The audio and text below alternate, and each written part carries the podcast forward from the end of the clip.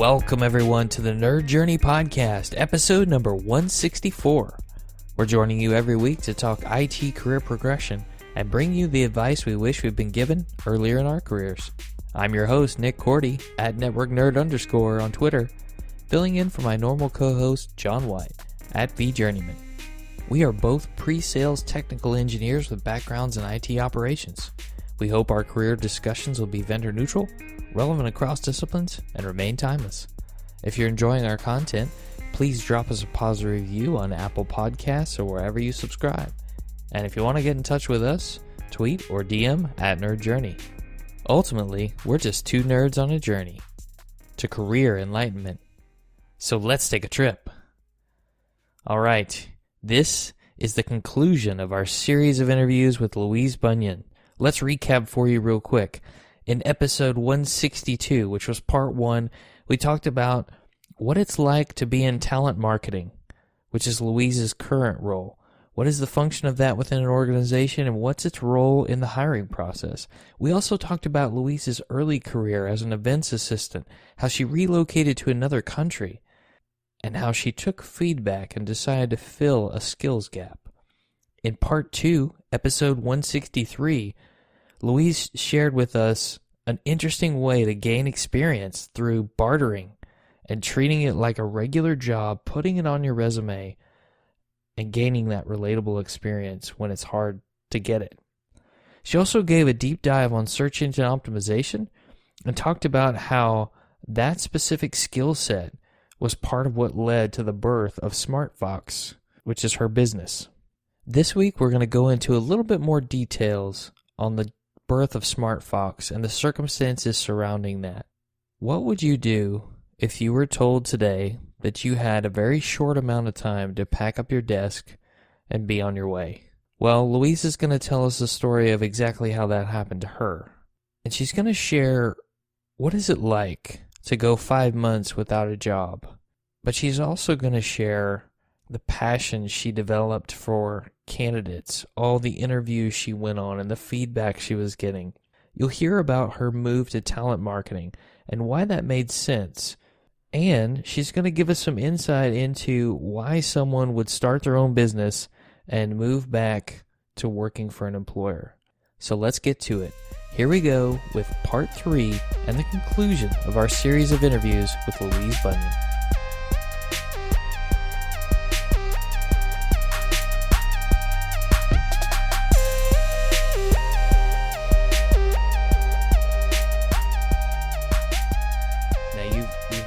A couple of times, Louise, and I think we should dive deeper, and that's this idea of being made redundant because I want you to tell the story of what happened when you were made redundant, if you don't mind. So um, I left the the recruitment agency to move to this really cool scaling tech startup in Cork. It was like a slice of Silicon Valley in Cork, and um, I became a full time content writer and I joined quite a new team. There was one person there ahead of me, and then two of us were hired to join this one person.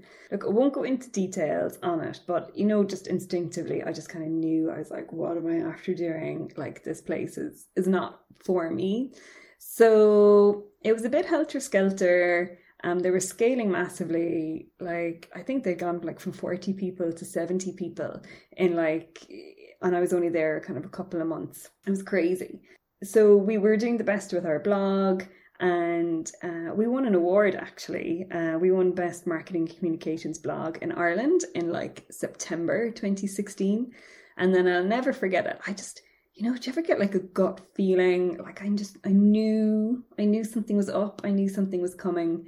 We got a new director from New York who was making like sweeping changes.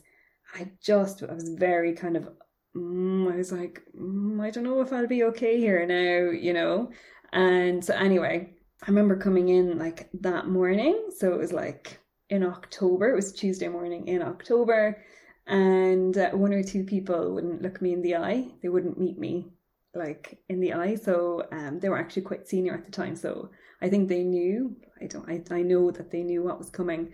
So, anyway, at about 3 pm, we got a message from the CEO on chat to come to this room. And I was just like, oh, this is either really, really good or this is really, really bad. So we walked into this room and there was him and, and the head of HR. And basically, we were told that they were outsourcing the blog to um, an agency in New York.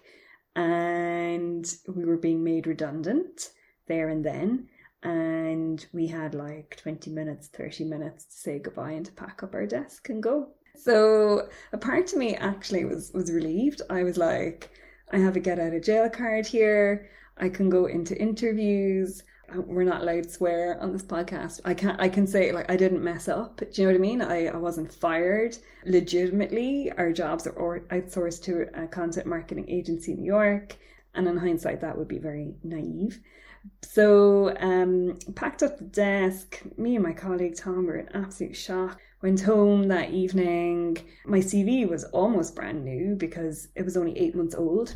So made redundant after eight months. I put in the awards that we won. I was like, I'll be grand. I'll be fine. And then I started interviewing her. And that has been, that was like a massive learning process, very grueling ground me down, burnt me out. I interviewed full time for five months, relentless rejection. And basically, interestingly, what happened was job titles weren't accurate. People were looking for digital marketing manager. You go along for the interview, and Facebook kept coming up in interviews again and again. Have you run Facebook ads? What's your Facebook campaign experience like? You've no experience running Facebook ads. So I scratched my head kind of going, why are you calling it a digital marketing manager job when you're actually looking for a Facebook expert? So after after a while, I started writing down everything I could remember when I came out of an interview into a, a spreadsheet. And I, after about, about two months, I read back over it and I was like, why is Facebook cropping up again and again and again? So, look, I'm not going to change companies putting the wrong job titles on job specs. You know, I can't change that. But what I could change was my skill set and, and closing that gap. So that's when I started freelancing. And I, I worked with a couple of clients. I ran Facebook ads because that was the problem when I had been in, in my two previous roles. Somebody else always did Facebook ads, either an agency or a consultant and I just didn't have that that hands-on experience. Actually, what we'd mentioned at the very start, like for interns and new grads trying to get a job, I had five, six years, seven years experience. I had an award, but I didn't have this this thing that companies wanted. So um, I had to go back and I had to upskill and I did an advanced Facebook advertising course. I ran a couple of campaigns and literally like that's all it was um, that's all I needed then uh, for clients to start kind of working with me. But at that stage, I, I had kind of carved out this path then in, in LinkedIn training. And, and I really kind of took that on. And then I got mentoring from one of Ireland's leading e commerce mentors about three years ago. And she just said, You have to call yourself Ireland's leading expert uh, in LinkedIn training. And I was like, Oh, I don't know about that. And she was like, You are? And she was like, own that space. And I did. I put it on my LinkedIn headline. And if memory serves, this owning a business was actually critical to you getting the job you have now, right? Yeah, absolutely. And interestingly, because of that awful candidate experience that I had, I'm very passionate about the candidate experience and I'll fight for the candidate. I wrote a couple of blogs I let rip in one blog about all the terrible experiences that I had as an interviewee. Um, I started writing about talent personas. I started becoming very passionate about employer branding. And then I suppose through like the LinkedIn, I started kind of working with one or two companies on their employer branding. And then when, it, when I saw the job for VMware and I read through the job spec and I was like, this is me. Like the first time ever in my life, I, I read through the job spec and I was like, trainer, copywriter, a words person, you know, somebody who's passionate about employer branding, the candidate experience based in Ireland. I was like, this is me. So yeah, me and my little company, Smart Fox, um, I had four interviews and they actually didn't really feel like interviews and got the job and I'm still here. I think what's fascinating about that is you touched on it a couple times. I think this is my takeaways was companies who are posting positions and they didn't put the critical skill that was going to rule people in or out as a, an, an actual requirement. So if this was an experience that you did not have, why were you at the interview? Like, why did the recruiter call you? Right? Like, that is, there, you know, that means that company's being inefficient. And uh, that means that they are spending money and time and effort on on things that are getting them low yield. It's an interesting position to be in as a manager or as a hirer, you know, or as an interviewer to realize wait a minute, like, you know, we have a critical skill and I have like a, you know, at least one person who's at the like in person interviewing stage or at the screening call stage where, you know, supposedly we have like this, you know, talent system that's screening people out, but that hasn't happened yet, you know, so what are we paying for? And then the other, the other realization is that, um, the future of outsourcing is to take, you know, like low cost of living jobs in Cork and outsource them to uh, Manhattan because that makes no sense at all. But somehow that's what we should all be doing. That's yeah, that's what happened. And then ironically, with that company, about eight nine months later, then they started opening up the same jobs back in Cork and, and growing like a big marketing department then back in Cork. Oh, you're saying that that outsourcing to New York City from Cork did not end up making financial sense? I know, John. It's it's it's it's so strange, isn't Crazy it? Talk. Like now, now that we say it out loud, um, it's so strange. yeah. So I'm fascinated that you had this like positive experience, and I'm assuming that if you had had that same negative experience, you know, it might have been a barrier to landing you doing the job and and making the positive impact. So uh, the employer had to be doing something right, you know, by writing a job description that correctly screened you, like your personal screen, to to qualify, you know, yourself qualifying yourself in for applying for the job, even, right? So that that was like a uh, an interesting lesson there for employers out there. Like, oh hey, you know, you need to write good job descriptions and have the actual things that are important to the job in the description, and then you'll find the people who are good for that job. Um, but then, you know, to have that positive interviewing experience, it was probably also pretty important to to that as well. Because if you had gotten like a really strongly negative feeling, you had other options. Like you could have kept uh, running your own business. Yeah, I know you're you're right, and I I think things had changed this time around because I had my own business. You know, um, and if anybody's wondering, the reason I was kind of deciding to come back into the workplace is very simple. It's just a mortgage. You know, just just to I gotten feedback from banks basically that that they needed to see um, consistent income like every month, and they needed to see this and that. And um, with my own business, the only way I was going to kind of hit those figures was if I if I went global. You know, if I say if I scaled and went international and had to hire a team of people, I was just not going to do that. So actually the thing with the VMware role is that it was on contract initially. So that was also quite attractive for me. I was like, I can just if I'm successful, I could kind of put my toe in the water and see like can I be an employee again? You know what's it like? And as i said earlier it's a win-win you know for everybody that like i can put my toe in the water if i get the job um it's a contract role um and it, it suits both of us. And i suppose that the role in vmware is brand new job as well. It was is a new job.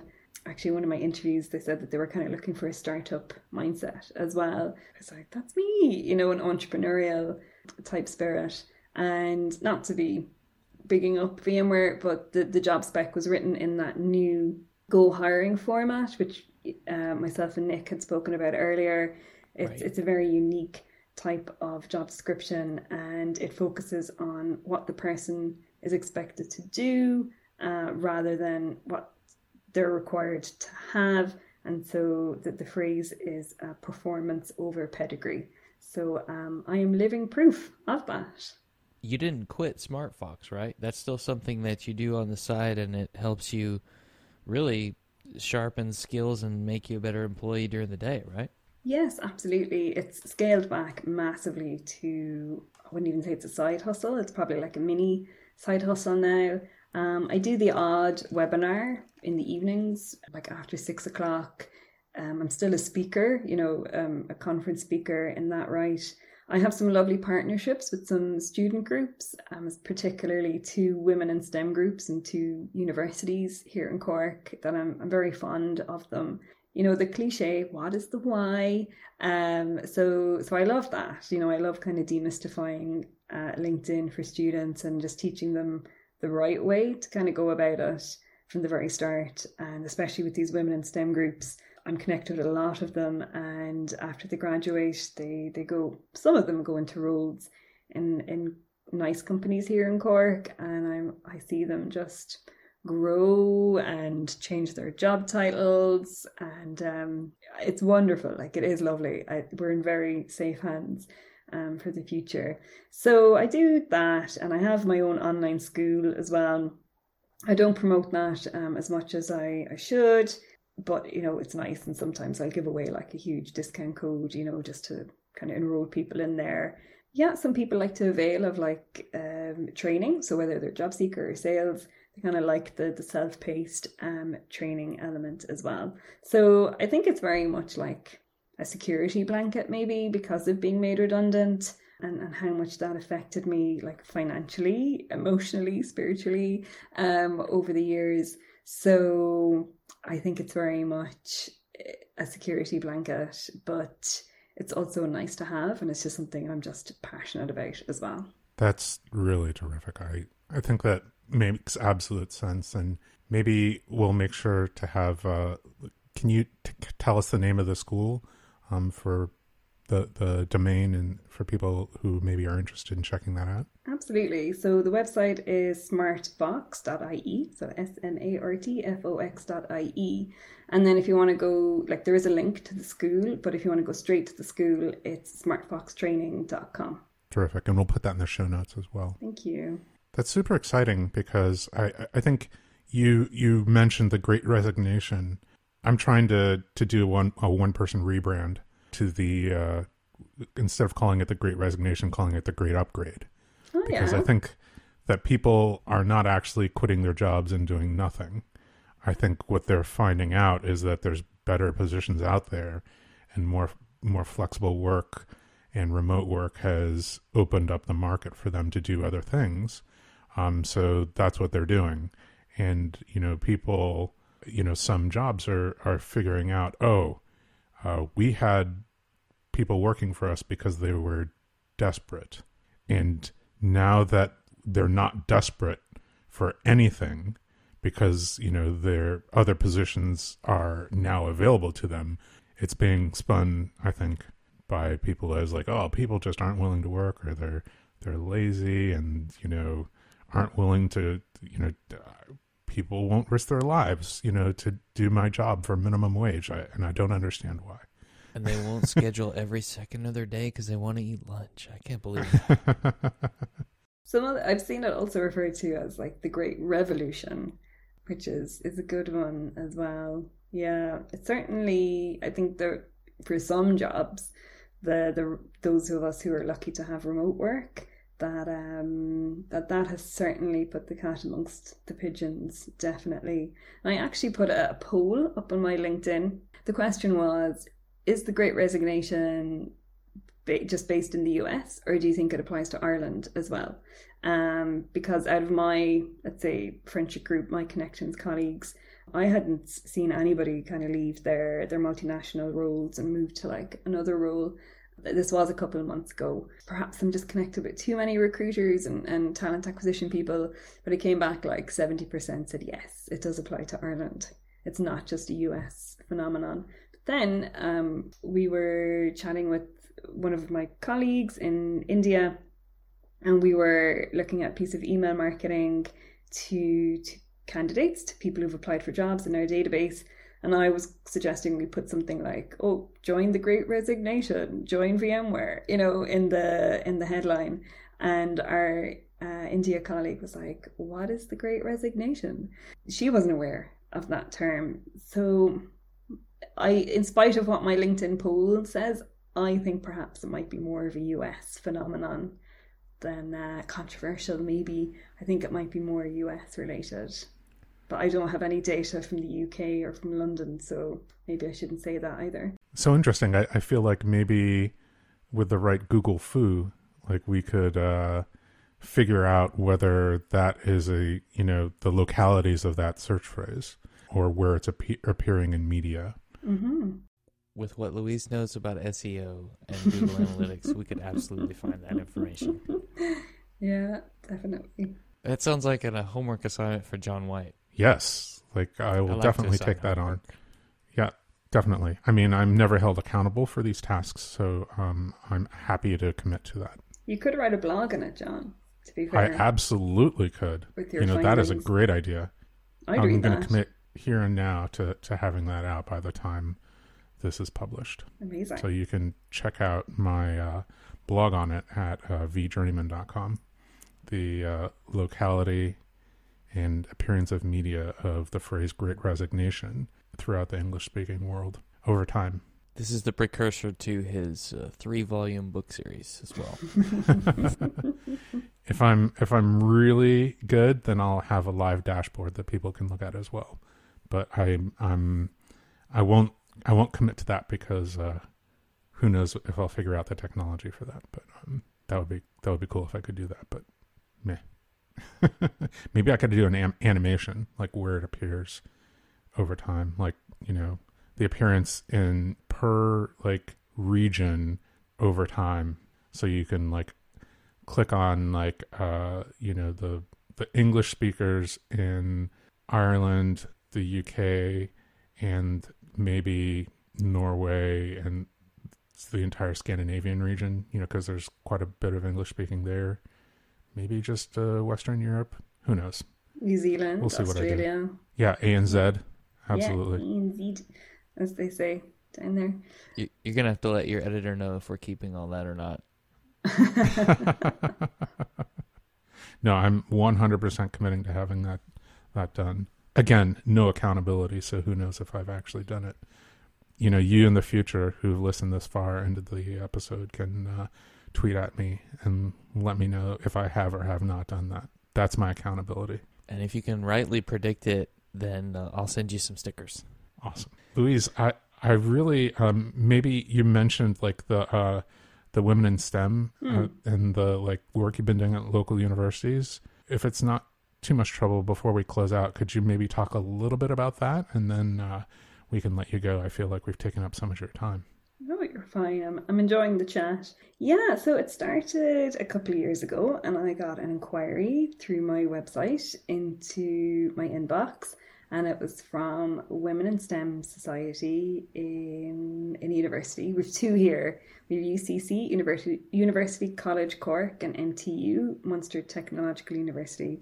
So um, I got a, an inquiry from one of those universities, and basically they had did a Google search. We're looking for LinkedIn training, and like this is all generated by themselves. It's not like a lecturer said it to them or anything. Like the the president of the society said, uh, "Oh, we love to get um, LinkedIn training. We found you online." They got sponsorship from a local pharmaceutical company that they've got ties with, so they were able to pay me. And I said I would love to do that. So it was just my, my usual um, 15 minute kind of lecture on the do's and don'ts of LinkedIn for job seekers. It's kind of like a boot camp, basically. And I delivered it in one of their lecture halls here in Cork. And what was amazing was that after my talk, they had invited the, the Photography Society in to take professional headshots of them. And um, isn't that amazing? So awesome. isn't it? Absolutely. So straight Very forward was- looking. Yes. So straight away, I was like, these ladies know exactly what they're doing. They're setting themselves up for success. Like when I was in university, I was just either hungover or in the library, basically. I wasn't um, as proactive as those ladies.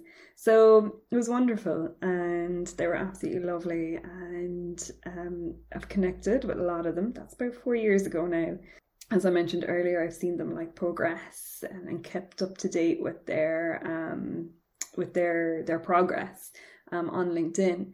And I'm just reminded it was a couple of months after that I was out for lunch one Saturday in Cork and went into this restaurant and there was a big long table in the mi- middle of the restaurant 20 25 all women like young women and a few other women older women down at the end of the table. And I kind of looked at them and they looked at me and I recognized a few of them and I was like are you it's like women in STEM? Um and a few of them were like yes. And we had a lovely chat and basically they had um, a leadership a, a weekend leadership workshop um, in conjunction with one of the, the pharmaceutical companies. So that basically started it. And I got such good feedback, and they loved that session so much that um, I do it now once a year with them every year. So the last two years were obviously um, online. And um, then with the other university, just very quickly, their lecturers had organized like a one day prepare yourself for interview um, and so they had loads of different sessions um, it was incredible. And um, they had mock interviews as well but i was invited in to, to give them a talk on the same thing on linkedin for job seekers. It's, it's very funny because i show them like headlines you know on linkedin you have your, your headline basically. And um, i knew we had some software engineers in the group and I wanted to get I wanted to show them like really cool examples of really creative headlines. So I typed in like software engineer and into LinkedIn and did people and um, I was like on page four basically and it was all like software engineer, software engineer, software there was no cool headlines whatsoever. Um, and so then I said, oh, maybe I'll, I'll, I'll change the location to like Silicon Valley. And I was like, they'll have cool headlines over there for sure. No, software engineer, software engineer, software engineer. And eventually, eventually, I don't know where I went, but I found like two kind of cool headlines. I don't even remember what they were. One was like software engineer specializing in AI for blah blah blah. And I was like, finally, somebody who's who's telling me a little bit more, doing their elevator pitch in their headline. So I, I thought that would be really interesting. So I put that into the presentation and I told them, and I, I had it on slides going, I did so many searches and I was like, I couldn't find anybody apart from like these two people. And I was like, I'm telling you, I said it, this is this is ripe for for development. I was like, even if you put in like four, five other words, you know, in addition to software engineer in your headline, you're really going to catch the eye of recruiters, of talent acquisition people. You're just going to tell us a little bit more about yourself.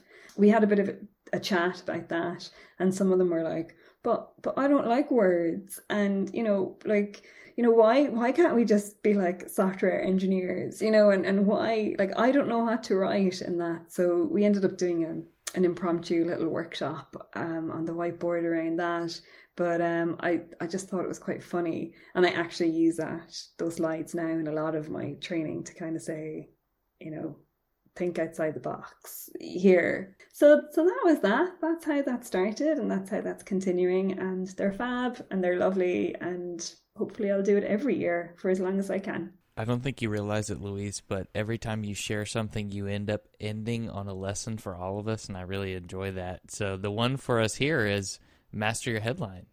Make sure that you write something that accurately describes what you do and think differently about it compared to maybe what other people write who do the same thing as you. Never know what might happen. It's your elevator pitch. Um, it's not even like a minute. You, it's probably like a twenty second elevator pitch. But on a very practical level, you know, it influences hearts and minds. It influences the other people at the other side of the screen. But also on LinkedIn, it has a massive impact on search engine optimization. Where you're going to appear? Are you going to appear in page one of the search results for that that term? Um, and if you're a job seeker, that's actually the big thing that you can do because it is so influential on the, the search bot on LinkedIn, but also um, it influences uh, Google search as well.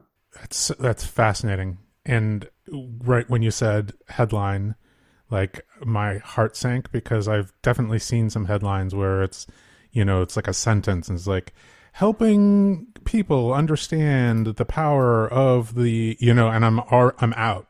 Like I, I don't actually care what comes after that. But really, what you're talking about is adding just like even five extra words at the end of the title, like, you know, having the industry standard title and then maybe the word specializing in and then, you know, something, something, something, something. Like that will really help somebody who is trying to micro target you and they just don't know it yet and find you right? And uh, that just makes so much sense. Well, there's makes a, so much sense. There's a big difference between your your job title, which sits further down under the experience, and your headline. So you know where your picture is, and your headline is the words underneath that. So think of it like a newspaper headline, basically. And you don't even like there is a character count on it. So what I do is instead of using A and D, I use the ampersand symbol, the little squiggly symbol, and then you know the I don't know what the official name is, but you know like the line, the little line that you can use. It's on my Mac keyboard. Pipe symbol. That's it. I knew it had a name. Um, so on my Mac, it's it's on the right hand side and it's beside the return key. It's that straight line. So that's what I do in my headline. I use that to kind of um, divide my keywords basically. So your headline and your job title are two of the most powerful search engine elements on your profile. And if you're a job seeker, I actually spend the most amount of time when I'm working one to one with job seekers um, on, on those two elements as well. Not just from an SEO point of view, but influencing hearts and minds, telling your story, telling your narrative, and catching the eye of recruiters and talent acquisition specialists. So I'm looking at just maybe we could use me as an example. I'm looking at my headline. My headline is literally my title. I work for title. Google. Yeah, and I've used my job title as my headline. My job title is customer engineer, and the headline says customer engineer at Google.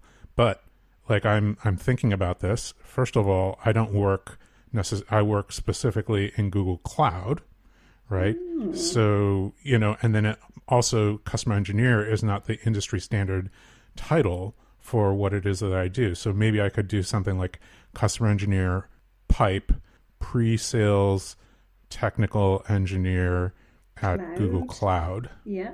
Pipe. You know. Podcast. And the name ah. if co-host of the Nerd Journey podcast. If you choose to. Mm-hmm. Yeah. Teller yeah. of stories. Yeah. Got it. Got and then it. you you beef up your your job title as well. So some people would be like, "Oh, it only says this on my contract," whereas with me, um, to tell you another little story, when I set up my own company, Smart Fox, and I was a director, um, so I put that in my in my job title, just the word director, and I was just like, ah, job done, amazing. And then um, I started on LinkedIn, putting in like LinkedIn trainer, LinkedIn training specialist, and I wasn't coming up on page one, page two, page three. I was down on like page four. And then I did my usual. I was like, what do the people on page one have that I don't have? And again, so simple. They had the word LinkedIn trainer everywhere. They had it in their headlines. They had these big long job titles like LinkedIn trainer, you know, specializing in personal branding, LinkedIn expert. they must have said the word mm-hmm. LinkedIn like three times. You read through the about section, LinkedIn, LinkedIn, LinkedIn um, in the skills section, like LinkedIn. So again, you know, I'm just, what was I thinking, director? And I use this example in my training as well, show how important it is. So again, like what I had to do with my website that time, totally revamped um, my own LinkedIn profile. And then one time somebody did a search for me and I was coming up second, like putting a LinkedIn trainer and I was second in their search results.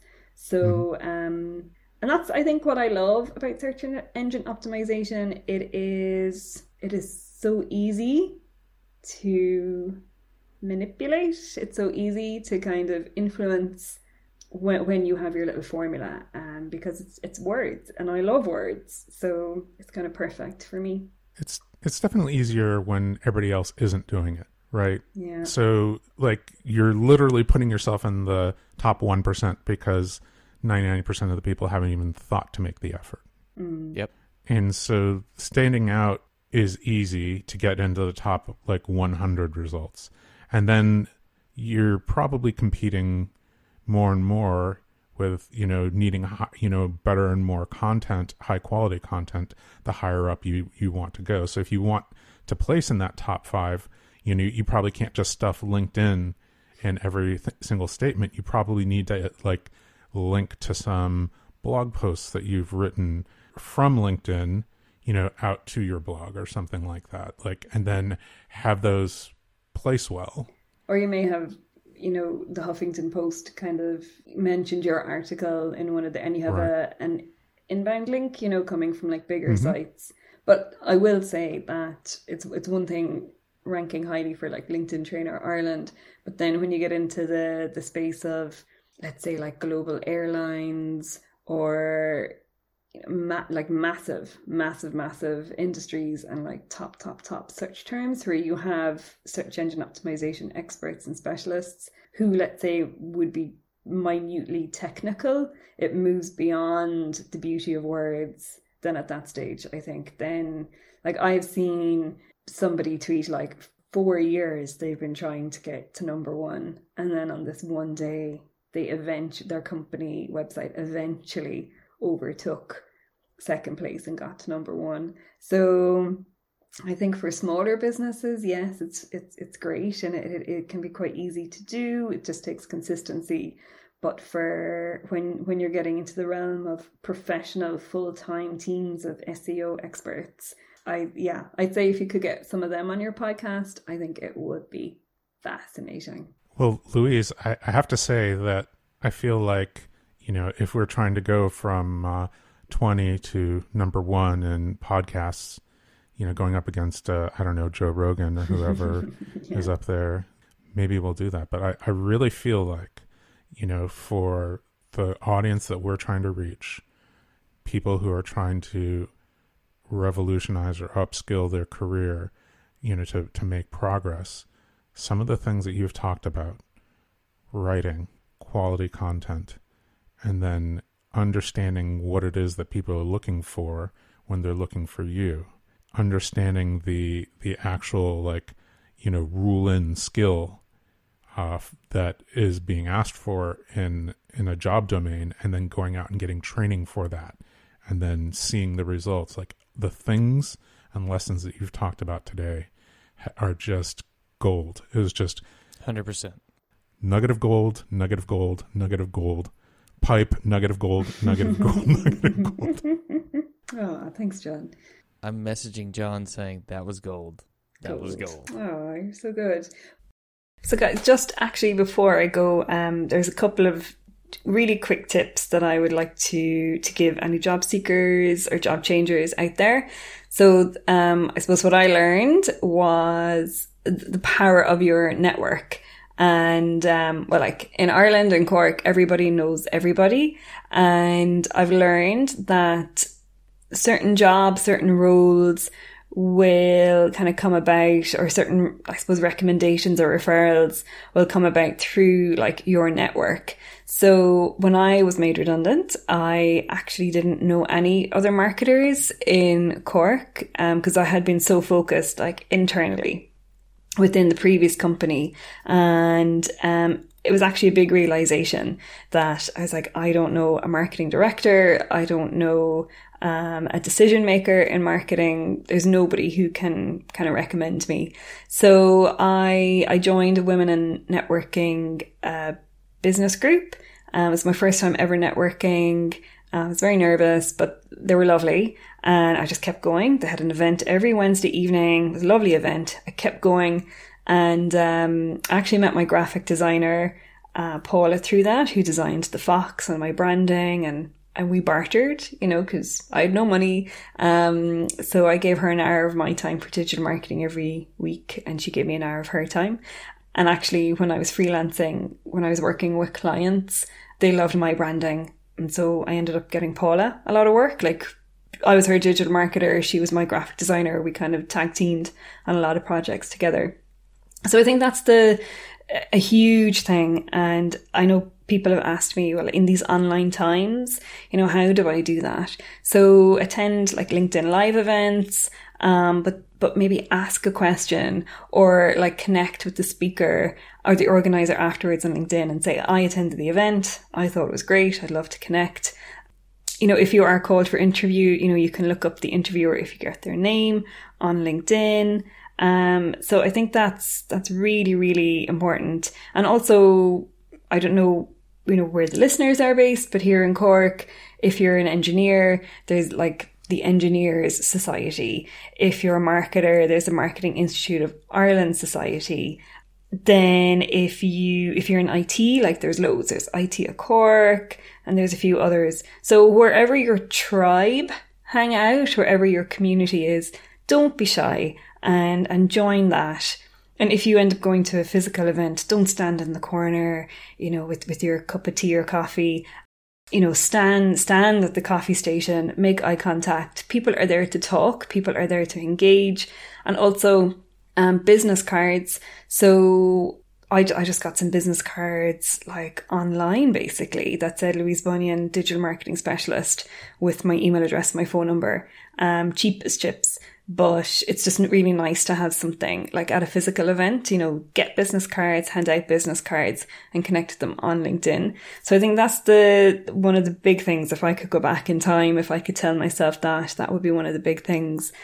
Secondly, LinkedIn will get you found in searches. Recruiters will reach out to you on LinkedIn. So think of that like the top of the funnel almost. So like that's that part.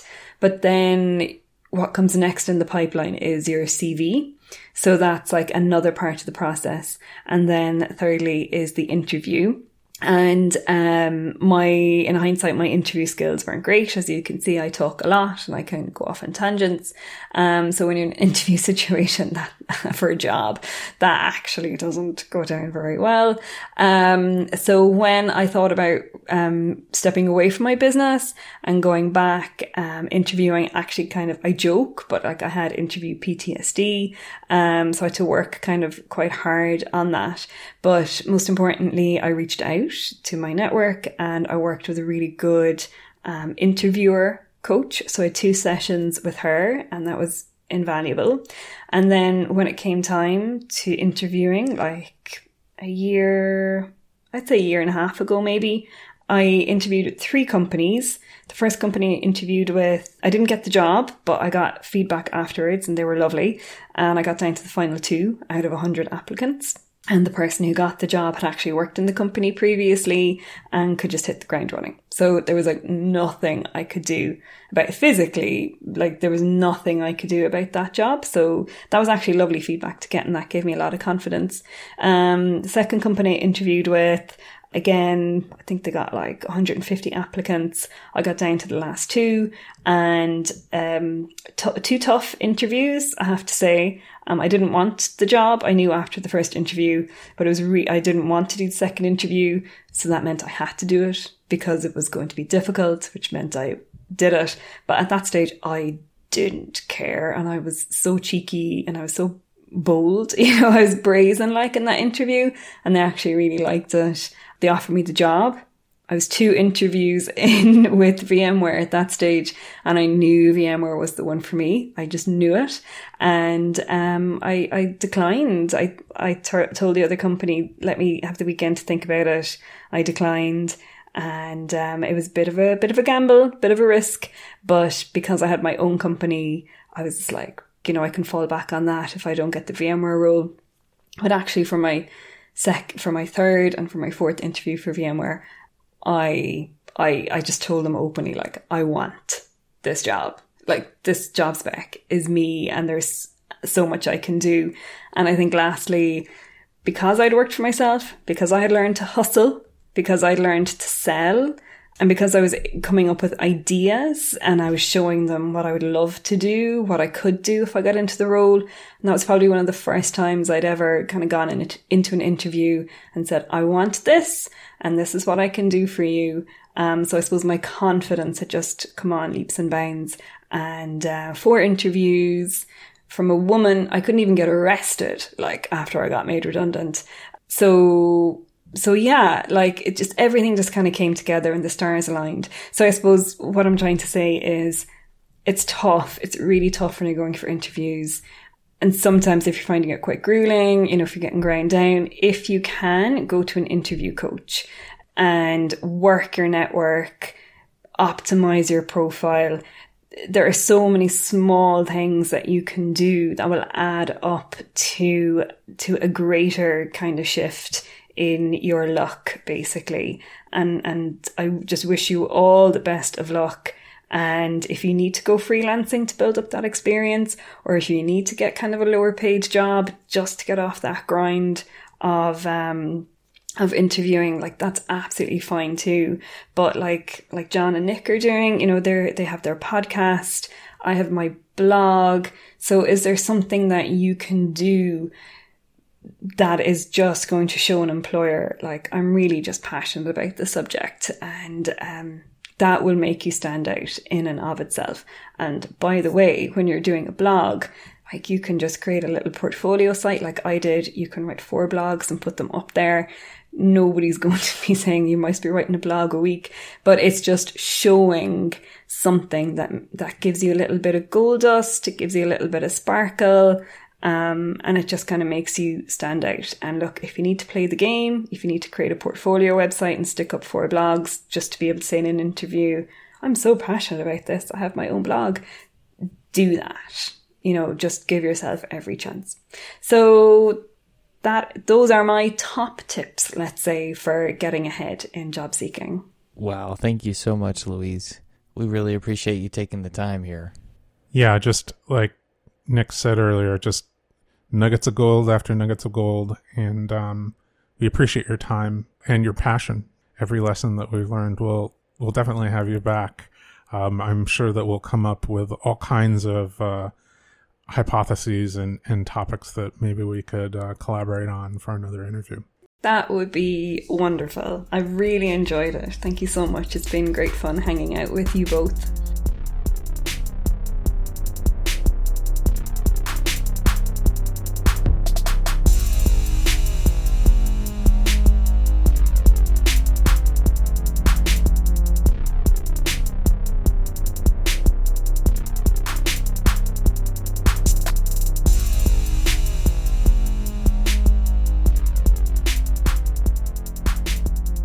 Went through a ton of interviews like Louise did, would you think to keep a spreadsheet tracking your interview feedback as a way to analyze the data and make a decision? I'm just not sure that everybody would. I think that's fantastic that she did that.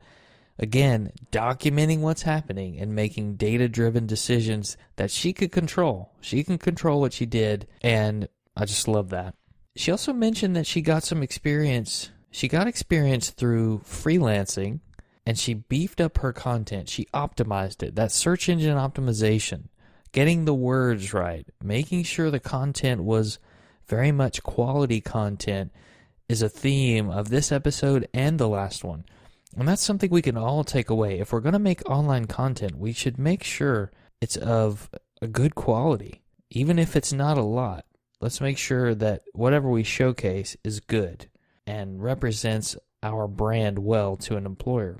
I kind of wondered if maybe she had a fear about going back inside and working for an employer again after owning her own business.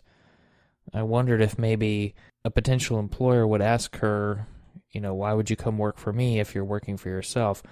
But she shares with us that number one, there was a really good financial reason to do it, and it was looked upon as a good thing because in the business unit she was joining, they actually wanted somebody with a startup mindset.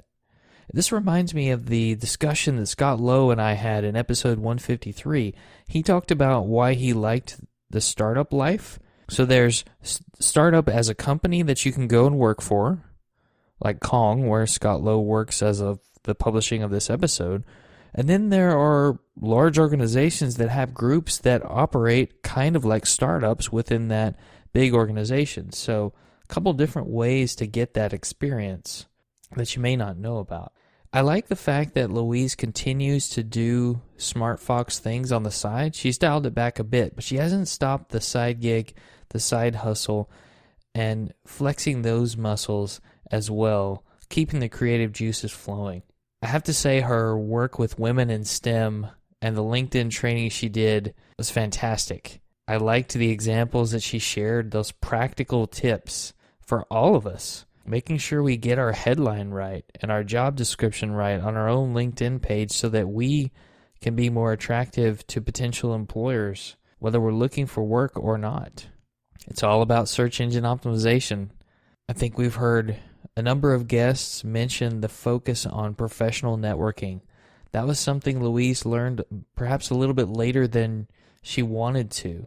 So make sure you're building up your professional network, whether you're doing that in person, remotely. And don't forget that you can trade services with people to get experience that you can list on your resume. That's a great, great lesson. Last thing I'll say is remember Louise's advice to do something, whatever that is blog, podcast, something else you do, create, show evidence of. Do something to show an employer you're passionate about a subject. And that, in and of itself, is going to help you stand out in the interview process. I hope you enjoyed this series of interviews as much as I did, and definitely send us feedback if you have it. Just a reminder We'd like people to subscribe and give us a positive review on Apple Podcasts or wherever you're listening. We want to know if we're being helpful and are always looking for interesting questions to ponder. We're collectively on Twitter at Nerd Journey. Farewell, listeners. Tune in next time as the journey continues. I'm Nick Korte at Network Nerd underscore, flying solo for now, for my buddy John White at The Journeyman, signing off.